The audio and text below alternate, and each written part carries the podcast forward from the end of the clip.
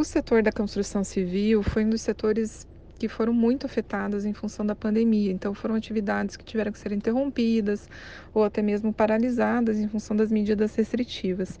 Isso a gente visualiza ali ao, ao longo do ano 2020, principalmente no final do ano, né, quando essas medidas tiveram que ser intensificadas pelos governos estaduais e municipais.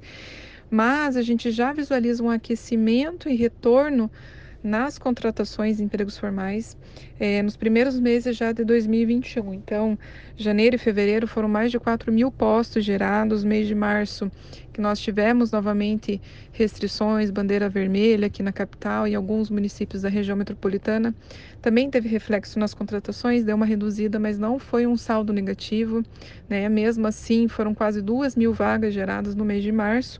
E o primeiro trimestre de 2021 com mais de 11 mil postos de empregos formais gerados somente nesse setor, foi o melhor trimestre da série histórica analisada, assim como os meses de janeiro e fevereiro também foram destaque durante a série histórica analisada.